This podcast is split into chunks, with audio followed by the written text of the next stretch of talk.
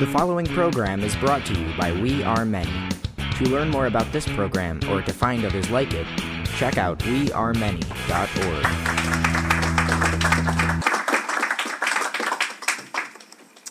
Hey, everybody. Okay, so just to sort of start off, I mean, a lot of us know, obviously, have been uh, uh, inspired and fixated on the Arab Spring and the and the new struggles that have been uh, breaking out in in Europe uh, recently. Um, I wanted to start off first of all by saying that by these have by no means stopped uh, north of the Sahara, and actually Africa over the past few months has has um, uh, re- experienced a, a, a, wave of revolt um, with pro democracy movements from every place from uh, Senegal to Zimbabwe to Swaziland uh, to fight against price hikes and austerity in Sudan, South Africa. I'm sorry, you can shut if you want. I just thought it was hot.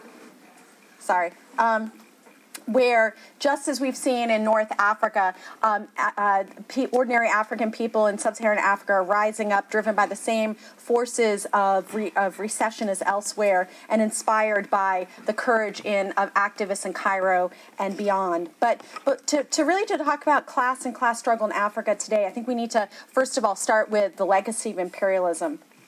Um, for, for centuries, beginning with the slave trade, the West has ruthlessly exploited the African continent. And Karl Marx wrote, uh, this is a famous quote people probably know the turning of Africa into a commercial warren for the hunting of black skins was one of the cheap sources of primitive accumulation that signaled the rosy dawning of the era of capitalist production.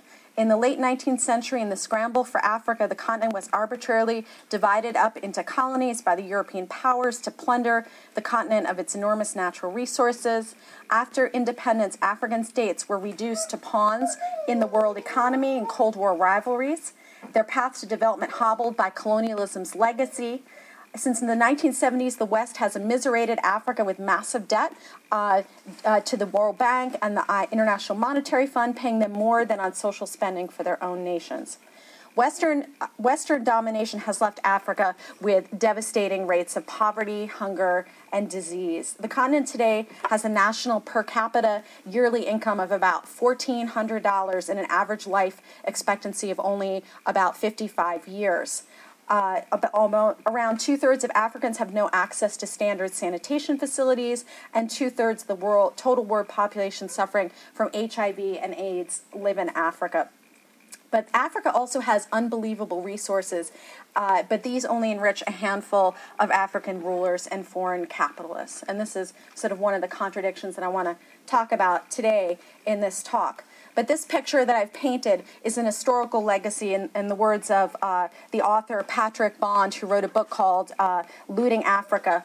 Trade by force dating back centuries, slavery that uprooted and dispossessed around 12 million Africans, precious metals spirited away, the 19th century emergence of racist ideologies to justify colonialism, the construction of settler colonial and extractive colonial uh, systems, Cold War battlegrounds, proxies for the US USSR conflicts filled with millions of corpses, violence such as witnessed in blood diamonds and coltan, societies used as guinea pigs in the latest corporate pharmaceutical tests, and the list could continue. Today, there's actually a new uh, chapter to this story, and that's a new scramble for resources in the uh, uh, in Africa between the United States, Europe, and China, and other powers that are seeking to that are seeking to consolidate its grip on African. Um, uh, on its strategic resources, mainly oil, um, which is obviously the world's most important resource. Um, but meanwhile, the global austerity that's been unleashed on uh, workers and the poor of this world have brought have brought more devastation to Africa. And so it's these forces, uh, the new imperialism, austerity, and so on, that's actually gathering resistance across the continent.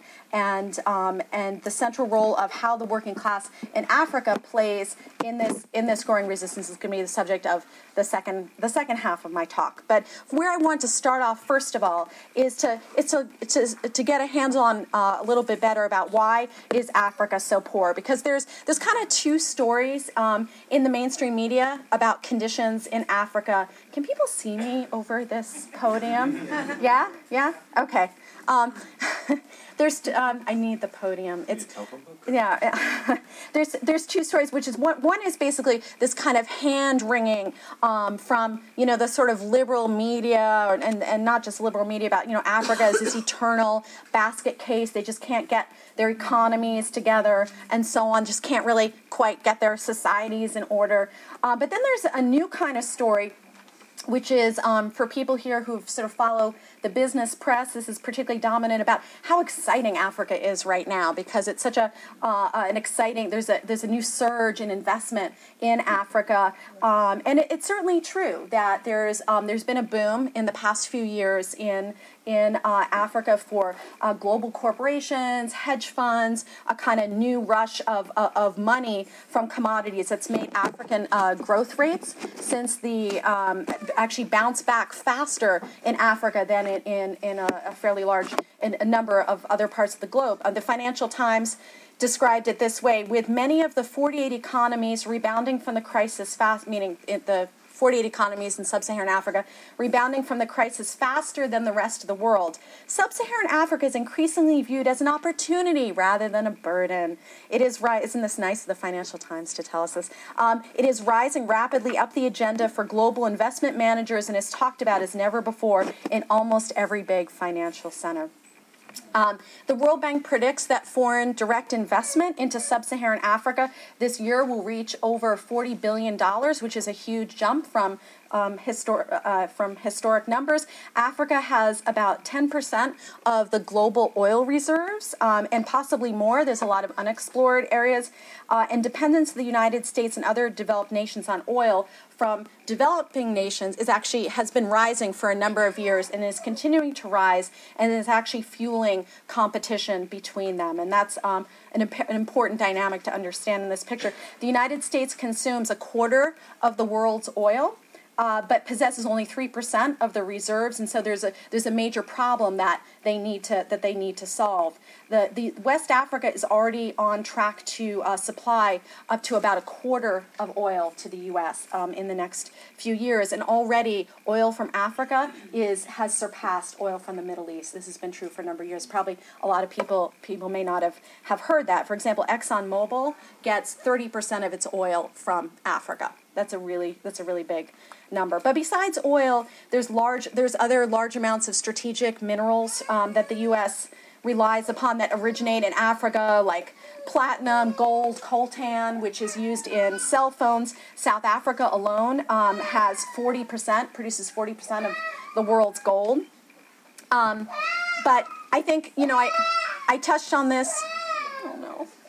Um, I know it's a really bad picture. Um, the, um, the I touched on this already, but, but this this immense amount of wealth that I'm describing has not even begin begun to close the gap between the, the first of all the wealth of the corporations like the Exxon Mobil's that that actually exploit in this country, but also that you know the tiny handful of, of African extremely rich African elites, and then the majority of ordinary Africans on the on the other side. Um, but it's actually in fact deepened the immiseration um, of uh, of of um, uh, of, of, the people that live there because literally the billions that are invested uh, of dollars that are invested in the continent go straight into the pockets of corporations and, and African rulers. And really, I think you have to say that this drive for profit, when you look at the conditions in Africa, it's at, and, and, and what it leaves behind is, is criminal in terms of the record. I mean, for example, Angola, which is uh, last year was the was Africa's leading oil producer, um, is um, 10%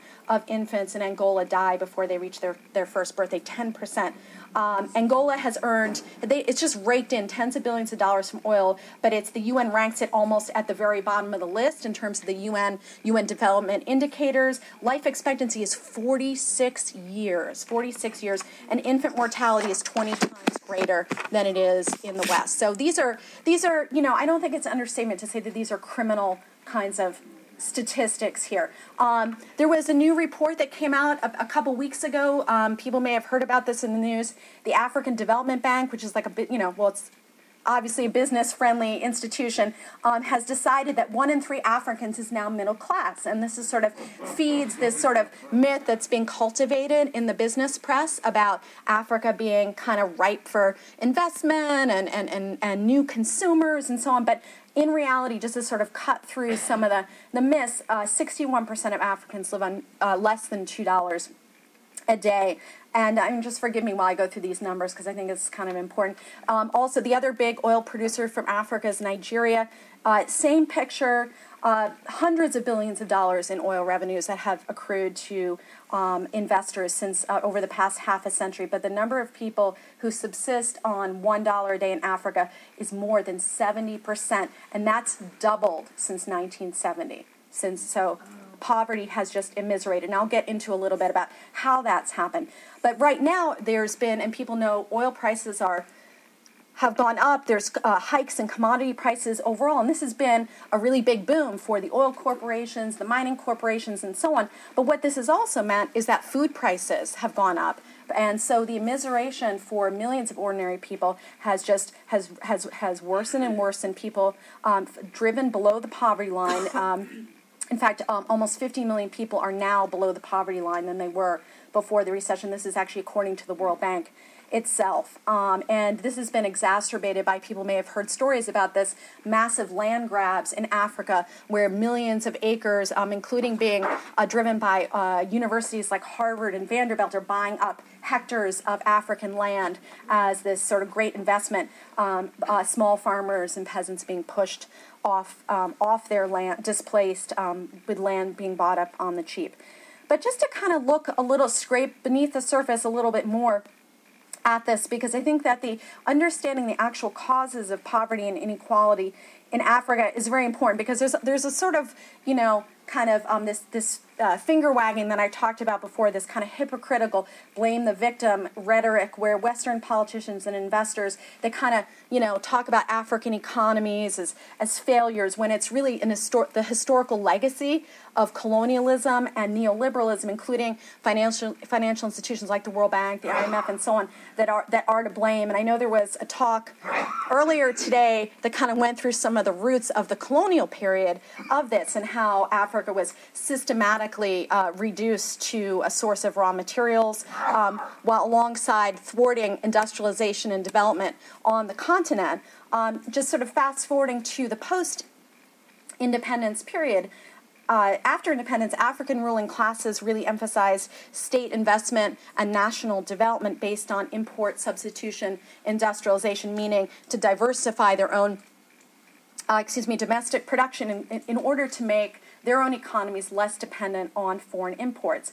And um, socialist Leo Zeilig, who is the editor of this great book from Haymarket Books, um, described, described the process um, as follows. He said, the attraction of state directed capitalism was not accidental. It spoke of the reality of the Soviet Union's rapid development.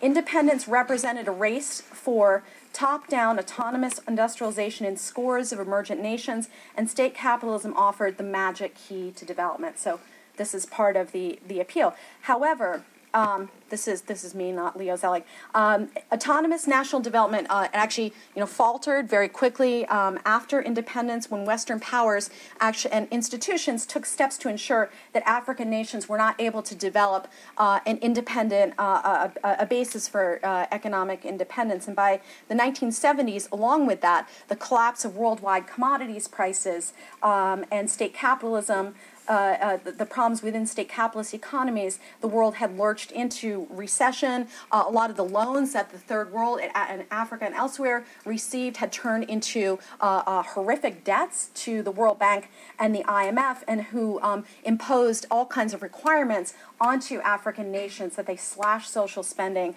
and privatize government owned industries and services. So, um, what, the, what happened from that was that for every one dollar that was sent to parts of the world, the such as Africa, and the third world, $25 of that went back to the Western um, in, these institutions in terms of debt servicing. So, um, under colonialism, I think it's fair to say that Africa turned into you know, not to oversimplify, but a, really a conveyor belt for of raw materials that went that that left the continent. I think Africa today is, um, you could say, is um, returning um, has returned to that. It, it exports the bulk of its natural resources. At independence in the 1960s, a lot of nations in Africa were actually food independent.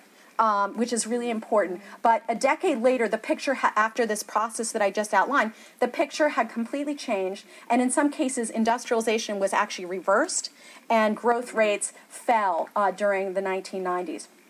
But again, it's important to say that not everyone was hurt by these conditions, that there was a tiny, and there is a tiny ruling class in Africa that became extremely wealthy during this process, and wealth that um, continues to shoot upwards um, today with this new boom in, in, uh, in exports and commodity prices. There's a, a Nigerian, a great left wing Nigerian writer named Ike Okonta who describes how there is nothing inevitable about resource rich nations, uh, regions regressing into poverty and remaining in the ditch of privation. This was largely the result of colonial conquest and the undemocratic institutions of governance put in place by the British, for example, but not just the British, to exploit the wealth of the country undisturbed by the local people, subsequently handed over to carefully chosen political leaders who would go on to protect their interests after the colonial rulers quit. Um, and finally, it's worth pointing out um, uh, a sort of, you know, a, uh, notwithstanding high profile state visits of U.S. members of the U.S. ruling class to Africa, that the world's most powerful nations have a long track record of pledging billions of dollars in aid to, to Africa and breaking those promises um, year in and year out. There was a famous conf- uh, uh, the Gleneagles Summit in 2005, which was seen to be the called I think like the end of debt or what have you. 25 billion was pledged to Africa. Less than half of that has been de- has been delivered on. So, but the main point that I just want to again. Uh, uh, come away with here is that African poverty, it's not simply a fact of nature. It's not simply a given. It was manufactured through the processes of exploitation and neoliberalism, and again, the historical legacy that had emerged out of colonialism and underdevelopment. So, um, just to shift really quickly into just one final kind of um, uh, element today, which is that I mentioned in terms of the growing conflict and competition over resources. And that is an important uh, dynamic that's also fueling instability and uh, class polarization. Um, in Africa right now, imperial competition. China this, um, is actually playing a very important uh, role in this story, and people may be, you know, familiar with, you know, Hillary Clinton commented on this on this recently. Um, but the, you know, alongside the and the U.S. and China are really um, you know, they're a little bit, uh, I wouldn't say at loggerheads, but there's there are major competitors in this, and also other nations as well. China is uh, the major source of investment in, in Africa. It's the main driver of their growth rate at this point, and it's the, it's Africa's biggest trading partner. It receives uh, the bulk of uh, receives more um, exports than any other single place, and it, um, it, it 35% uh, of China's oil comes from Africa. It's huge huge number. Um, in the past two years, China has given more loans to poor countries, mainly in Africa, but other places as well, than the World Bank. Um, just to kind of underscore that. Um, but there's a there's a there's a sort of character to um, aid in uh, uh, Chinese uh, aid, which is that it it's different than the World Bank and the IMF, where it kind of comes along with development projects. Um, they build dams or build roads, uh, construct dams, and so on. And so, you know, for, from the point of view of African states, it presents this opportunity to sort of free themselves a little bit from the IMF and the and, and the World Bank uh, and and that and the financial dependence. But it's important, I, I, you know, just to underscore that China doesn't represent any kind of, you know, nicer, kinder, gentler imperialism, and it's sort of, you know, in a way similar to uh, the 19th century colonialism, where you know the British, for example, they would build rail railroads and um, roads that would you know that were purely to help facilitate extraction that would run from you know mines straight to the ocean and so on, and also to build political um, cement political allegiances as well. So. Um, I think that the picture, this kind of intensified competition, really um, sort of exemplifies uh, what Marxists talk about in terms of you know imperial imperial conflict that's sort of rooted from the from the earliest days of capitalism, and you can sort of see how this is spilling over into militarization. For example, right now, China has warships that are engaged in exercises off the um, eastern coast of uh, of Africa and the Indian Ocean. The U.S. at the same time is also quite concerned about political instability in certain parts of Africa. I don't really have time in this talk to go into that, but if people want to talk, ask questions about where that is and what that looks like, but Obama uh, bumped up uh, defense spending in Africa by 300% in last year's um, in last year's budget. That just for you know for sub-Saharan Africa, there was a command center ca- um, called AFRICOM that people may um, be aware of, and I think that's something that activists ha- have already um, taken some initiative around, and that I would I think everyone here should should speak out against. It has echoes of a long history of Cold War intervention and funding proxy forces. Again, something I can't really get into here, um, but there's a, a great quote from one of these from an activist that is organizing against AFRICOM, where he uh, talks about, I mean, where he says the following Local Africans are demanding respect and a share in what is, after all, their oil. They are now routinely viciously suppressed by African troops trained and equipped with American tax dollars. When resistance continues, as it certainly will, America is preparing to up the ante with more American equipment, with military and civilian advisors, with bombs, bullets, and if need be, American bodies. That's what AFRICOM is all about and what it will be doing in the new century.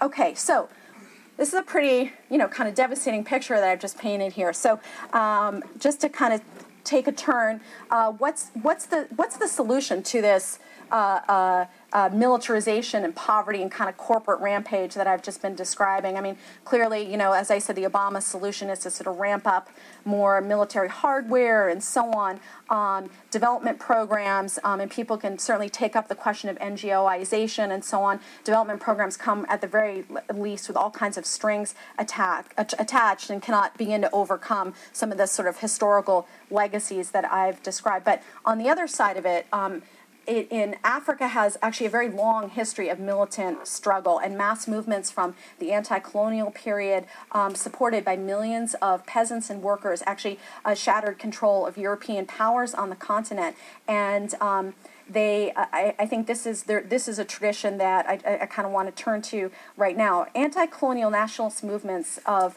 trade unions, workers, students, peasants um, really reflected the, the aspirations for profound change to the conditions of, of, of the vast majority. Uh, and leaders of these movements um, pledged to transform the, the, the, inequality and so on that had been that had been handed down to them by colonialism. But these new national states were they were too small, too politically uh, and economically weak to fulfill these hopes of the population in the era of liberation. And so the elites of these new states were forced into the mold of, of ruling classes uh, uh, uh elsewhere in the world, exploiters of workers, of peasants, driven by the logic of international competition that I described before, nationalization of industry uh, that enriched the, the minority.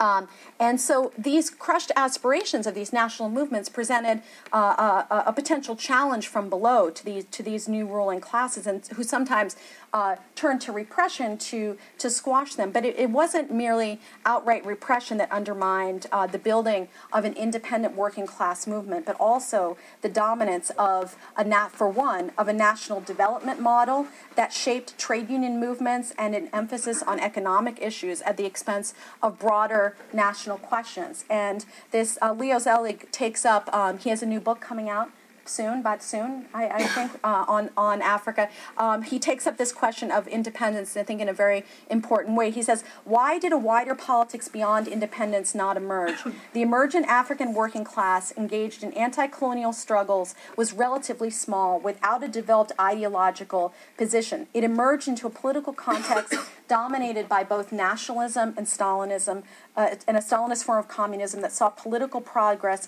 in distinct stages, with the question of socialism entirely postponed until after the transition to democracy was complete. This unfortunately dovetailed with the accusation that organized workers presented a labor aristocracy whose selfish defense of their privileges was at the expense of other, particularly rural sections of society. So, given these political challenge, what, what is actually the uh, liberatory potential of the African working class today. And this is what I want to take up because there's some on the left who have actually drawn the conclusion that Africa's high levels of unemployment, the large concentration of peasantry, the dominance of slums uh, in the cities has undermined the possibility for working class resistance in the way that Marxists um, understand it a class with the social weight uh, uh to act collectively based on their relationship to, to the means of production. Mike Davis's book, The Planet of Slums, um, is well known uh, example of this argument. People may be familiar of this, where he describes urbanization without industrialization, and even, I mean, urbanization without industrialization, and a class, a working class, that's dislodged from its emancipatory potential. Others um, on the left have argued that the working class is just is too hopelessly divided in Africa by ethnicity, by religion, by urban versus rural divides, and, and so on.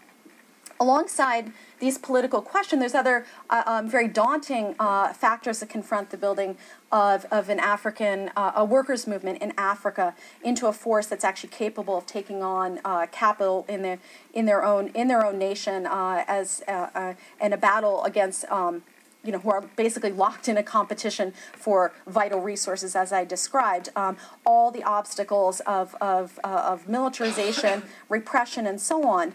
Um, so, combined with um, this sort of uh, uh, uh, uneven development and vast unemployment from economic restructuring, deindustrialization, these are the left really has its work cut out for it in terms of uh, uh, challenges on this landscape.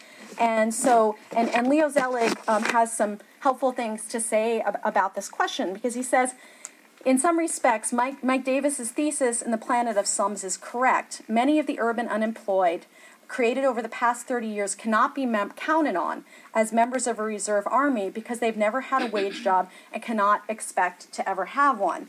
But they go on, they go on to say, this group is mixed together in the cities with the employed segments of the working class. The political consequences of this are vital for radical social movements. They may follow a lead from the working class, but it's this proletariat, it, in this, the proletariat faces competition from other forces, sectarian, communal, and so on. Um, so I think the point that they're that I would argue that then that the point they're trying to make is that despite the challenges that I've described, the unevenness in African society, the starting point has to, in understanding change in Africa, has to remain the centrality of the working class for resistance, and likewise with the new scramble uh, for wealth in Africa and the role that workers play in producing it Africa's workers are actually crucially positioned to battle exploitation because of their close ties to international capital um, and the potential for for for, for global uh, struggles that that link um, that that link the developed and the developing world. So all these connections, I think, are very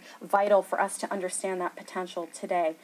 Uh, but another way, another aspect to understand, though, is that continent-wide, the African working class is is concentrated in key centers of working class uh, resistance, mainly in South Africa, places like the Nigerian oil fields, um, and other places where workers are concentrated together. They have they they provide the social weight to bind together struggles of the entire region, struggles of not just workers but of peasants and others and to overcome different barriers um, uh, between them. Um, so, um, just to you know, it, social movements have have a very have a long history in the post-colonial era, and I'll just kind of go through this uh, pretty quickly. But I mean, with the working class at the heart of these struggles, but also bringing in peasants, students, the urban poor. Um, there have been uh, very significant upheavals against neoliberalism, structural adjustment um, that have gone where millions have moved into struggle against some of the worst manifestations of privatization, globalization, and, and so on. Um, they really they kind of burst out in the 1980s into the 1990s. They were called the IMF riots. Um, and um, an explosion of struggle um, into, to, that went into the 1990s brought down um, over African regimes uh, by pro-democracy movements that were on the stage.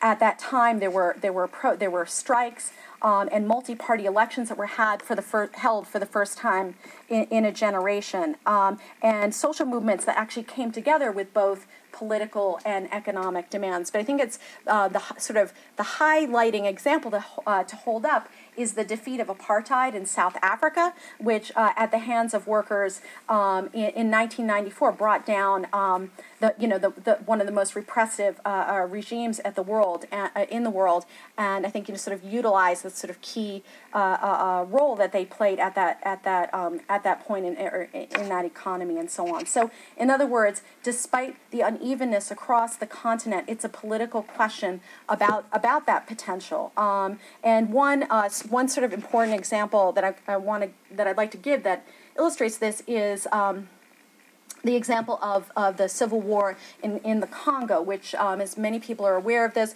the civil war with, um, at, uh, 1998 to 2004, which killed almost, uh, at which um, almost 4 million people died. But in 1991, in, uh, the Congo was Zaire at that time, it was a scene of a massive working class upheaval, actually. Hundreds of thousands of public sector workers, other workers went on strike for better working conditions and pay, uh, and for a new government, and driven by the obscenity of living surrounded by some of the world's most wealthiest uh, resources um, with per capita income that was worse than it was um, since. Oh no. Okay, I'm going to really have to speed up and maybe you can let me go over a minute. I don't know. Okay. All right. Um, but the key question in, in Zaire was uh, both the movement from below, but not just a, move, a revolt from below, but also the leadership of that movement. Um, at that time, the, the, uh, the mainstream, the sort of mainstream opposition leaders really saw the role of the working class um, more as a vehicle to exert pressure on Mobutu, the dictatorship, as opposed to a force that could independently uh, uh organize and actually put fundamental change at the, at the center. So um, uh, Zeilig describes how uh, Mobutu was able to disorient and buy off opposition figures, but the, alongside of that, there was uh, independent uh, political uh, leadership and organization that, that emerged essentially on the street with, with uh, uh, the beginnings of, of, of, debate, of discussion, um, call to action, demands for the opposition to, um, to um, to, to, to actually not falter on the on the on the uh, on the promises that, that they had that they had made and so on. So the beginnings of an independent an, an independent movement, but unfortunately, this this leadership was uh, was too weak to overcome the uh, the weaknesses of the uh, uh, of the the politics of the main opposition figure, and so I think figures, and so the hope for an actual independent workers movement um, and the possibilities of unseating Mobutu really sort of fell back to uh, the the sort of the camp of a military um, alternative in the form of Laurent and military opposition uh, in the form of Laurent Kabila, who is backed by foreign powers, and the civil war that ended up that was the result that, as I said, in which almost four million people died. But I think that that example is an important sort of roadmap for us to understand um, some of the sort of elements in terms of uh, the potential for. For, for workers' struggle and, and what those um, what's at stake there. So um, just to touch on, you know, I started off this talk kind of touching on the way in which the examples from the sort of current uh, revolt against austerity has sort of you know uh, uh, uh spread across uh, parts of uh, sub-Saharan Africa. Just to sort of touch on a couple examples, there's been just over the past month or so, there's been protests in uh, places like uh, Uganda and Botswana against uh, food hikes and so on, demands for uh, the dictator Museveni uh, as the, uh, the denounced as the Hosni Mubarak of sub-Saharan Africa, um, strikes by you know in places like like Zambia and so on and so forth, um, and in Zambia against actually Chinese-owned factories. But probably one of the um, so there, and this is just sort of a smattering of examples, but probably the most important place to look at right now is to look at um, South Africa and um, how the uh, class struggle has been intensified there in the in the battle over austerity. Um, I mean, for one, um, has to be the starting point of uh, uh, immensely worsening conditions in South Africa since the end of apartheid um, uh, 15, 16 years ago, in which white income has continued to rise, but black income uh, has has actually dropped since the fall of apartheid. Um, the ANC, the the uh, African National Congress, kind of still wears its sort of you know shroud of the, the revolutionary legacy of that struggle. Um, shroud's probably not the right word. Mansell, yes, thank you, David. Um, and um, when it's sort of confronted with challenges to its its broken promises, but at this, but the other, uh, you know, sort of out of the other the other side of it, you know, really goes on, you know, cutting taxes for corporations, holding on, paying apartheid era debt, and basically not delivering on the demands of the uh, uh, uh of the of the movements uh, uh, against apartheid for um, to meet the, the, the, needs of, of ordinary people in Africa. Um, so just you know, really to paint the the picture, um, you know, I talked about the the fall of uh, the, the, the decline in black wealth. I mean, the, the uh, black, uh, whites still earn 10 times more than blacks in South Africa. 15% of Africans live in shacks, like literally in shacks. Um, and added to this has been the sort of exacerbation of massive, um, sort of obscene uh, personal consumption by the layer of South African elite that's just been uh, a, a, South African trade unionist called it a decadent sewer of conspicuous consumption, which, you know, I think is sort of fuel for the fire for like a militant uh, working class uh, uh, movement. The level of strikes and demonstrations has been jumping, um, again, intensified by privatization and so on, that have really, you can see the political evolution of them from single issue demands into, into areas where whole communities in South Africa are really up in revolt um, and strikes and so on that have been and uh, uh, linked to them. For example, over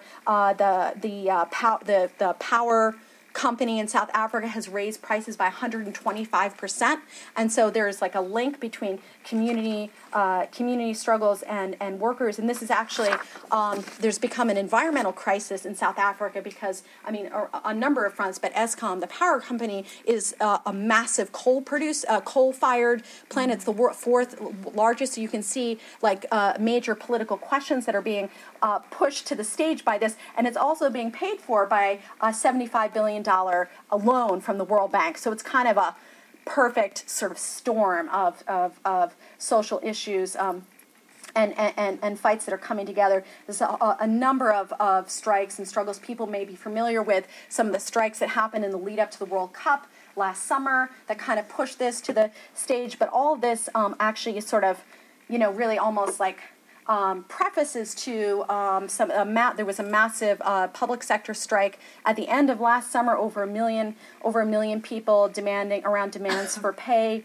housing and so on. Um, and the ANC government it, it sort of goes without saying did not hesitate to use full-on police brutality and and sort of repression. And there's it's actually become somewhat of a uh, an issue, a, a, developing crisis um, of police brutality um, uh, for activists who there was um, been a number of them who've been killed by the police, um, in, including uh, a man named Andries Tatane, who became sort of a, a, well-known case in which he was trying to stop elderly people from being assaulted at a demonstration, and he was shot shot dead. So, I mean, le- needless to say, the ANC has become a very frequent target of strikes um, and protests and so on um, over all kinds of uh, what's known as the um, service delivery protests, which around things like water, housing, and so on. Um, and I think that the, um, the the political questions that are being forced to the fore about the ANC is becoming is becoming quite clear. I mean, the the shack dweller, the, the, the landless peasant movement, which is the shack dwellers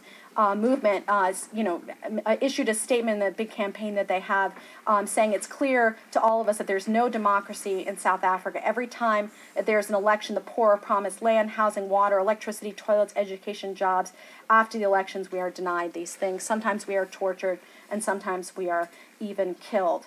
So I think that um, you know there's a couple important lessons to draw here from South Africa. One is the clear potential that the working class has, again, because of its concentrated, um, oh my God, uh, uh, uh, role its its role as a sort of concentrated uh, uh, unifier and so on, but in through in being uh, this in in strategic industries and so on, but also in forging links with social movements, and this is despite high levels of unemployment and so on. Um, the um, and in which um, uh, you know uh, there there is in, in, communities in South Africa very much of a, an interspersion or an inter um, an integration of both the employed uh, and the unemployed who um, are uh, who experience um, this, you know shared social conditions. And I think, but there's other political questions that confront the South African left, which is which is namely about building an, a party, an independent uh, force, an organization that's that's separate from and independent of the of the ANC and also the South African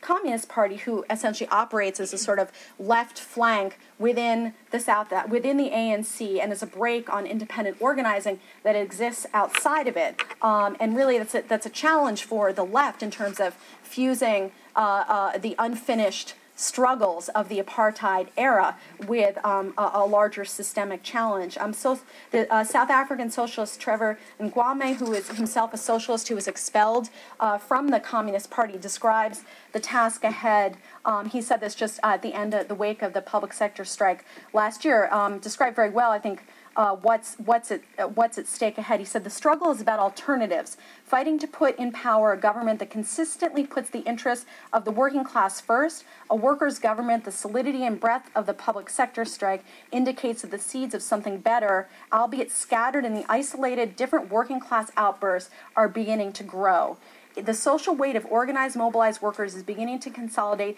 It's not just about the ANC, SACP, or COSATU, that's the Trade Union Federation, nor is it about the government, the state, the capitalist leadership, or the left. It is about what millions of ordinary working class people are thinking and feeling and beginning to do. Um, I was going to say something about Nigeria, but I don't have time because um, I don't have time. Um, so, just to sort of um, sum up, though, I think that the what's being what's being raised in these struggles is uh, uh, and, the, and the questions both about the potential of unity, um, but also the uh, the political challenges, the need for independence. I think is also what's happening in Africa because of these massive sort of contradictions that I uh, attempted to describe in the first part of my talk in terms of the the, the, the contradictions of resources in an immensely wealthy area in which uh, uh, the deprivation and inequality continue to be fueled. I think is also raising larger questions for activists as well about the nature of society as a whole and the kind of you know vision that's being forced uh, attempted to be forced down on ordinary Africans from you know globalization and so on. And there's a great, um, I love this quote. It's this an activist position, petition to the World Petroleum Congress where they sort of point out, I think, some, some of this vision that's sort of starting to emerge from activists. Um, at every point in the fossil fuel production chain, chain where your members add value and make profit, ordinary worker, ordinary people, workers in their environments are assaulted and impoverished. And there's a lot to be said about what oil companies, that I didn't get time to do this, have done to the environment um, in Africa. Um, where oil is drilled, pumped, processed, and used in Africa as elsewhere, ecological systems have been trashed, people's lives have been destroyed, and the democratic aspirations and their rights and cultures trampled. Your energy future threatens the global environment, imposing on all of us the chaos and uncertainty of climate change and the violence and destruction of war. Another energy future is necessary. Yours has failed. I think it's very very um, powerful statement. African social movements in the working class are building are currently in the process of building movements to take on some of the worst exploitation that exists on the globe. And I think the left's clear a, a, a, a clear the an important task, and a clear task to, is to build leadership that's independent of both the, nas- the politics of nationals and the politics of independent, uh, uh, uh, I mean, of, of, national development, but also the politics of, of, of uh, reprocessed neoliberalism, NGOization, and so on. The resources more than exist to meet human need. Oxfam uh, predicts that by uh, 2015, resources in African oil producing countries will exceed the amount that they need, need to meet all development needs by $35 billion a year. The, what, so the resources absolutely exist. The, biz, the biggest obstacle is a global system built on profit, and working class resistance is necessary and possible for its transformation. But building independent working class organization has to remain a key step towards that liberation.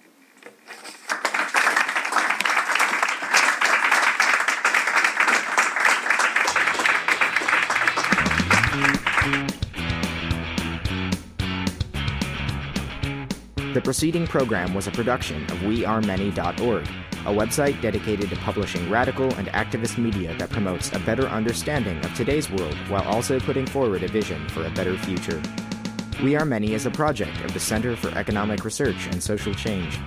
To learn more about this program or to find others like it, check out wearemany.org.